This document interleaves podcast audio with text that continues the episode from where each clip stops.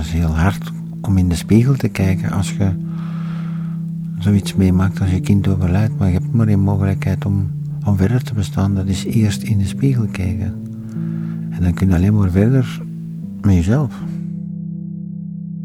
Als je je kind verliest, valt alles stil.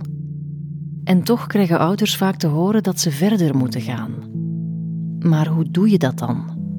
In de podcast Anders nabij vertellen vijf gezinnen hoe ze omgaan met hun verlies en hoe ze hun leven proberen terug in handen te nemen. Ja, die zit dag en nacht in mijn hoofd. En als ik me niet goed voel, dan zegt ze van, allee mama, kom aan. Om zo te zeggen van, ik blijf in mijn bed liggen en ik word nu depressief voor de rest van mijn leven, dan zou ze, dan zou ze echt kwaad zijn.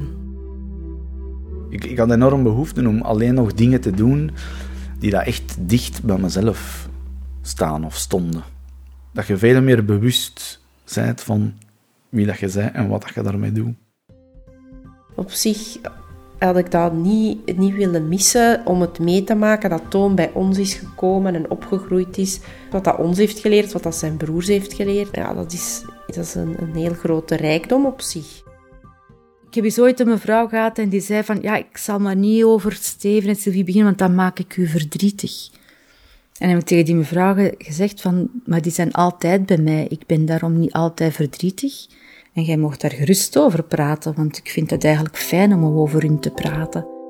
Je merkt heel snel dat als je dat niet deelt, dat mensen er ook niet meer achter vragen, terwijl dat je dat misschien wel nood hebt om, om erover te praten. En ik denk dat dat, zo de, dat dat voor mij het ergste zou zijn, van dat, er, eh, dat zij niet meer ja, ergens vertegenwoordigd wordt op een bepaalde manier. Als er niet meer over je kind gesproken wordt, dan, dan gaat hij pas echt dood. De podcast Anders Nabij kan je vanaf maandag 28 oktober beluisteren in je podcast-app of op andersnabij.be.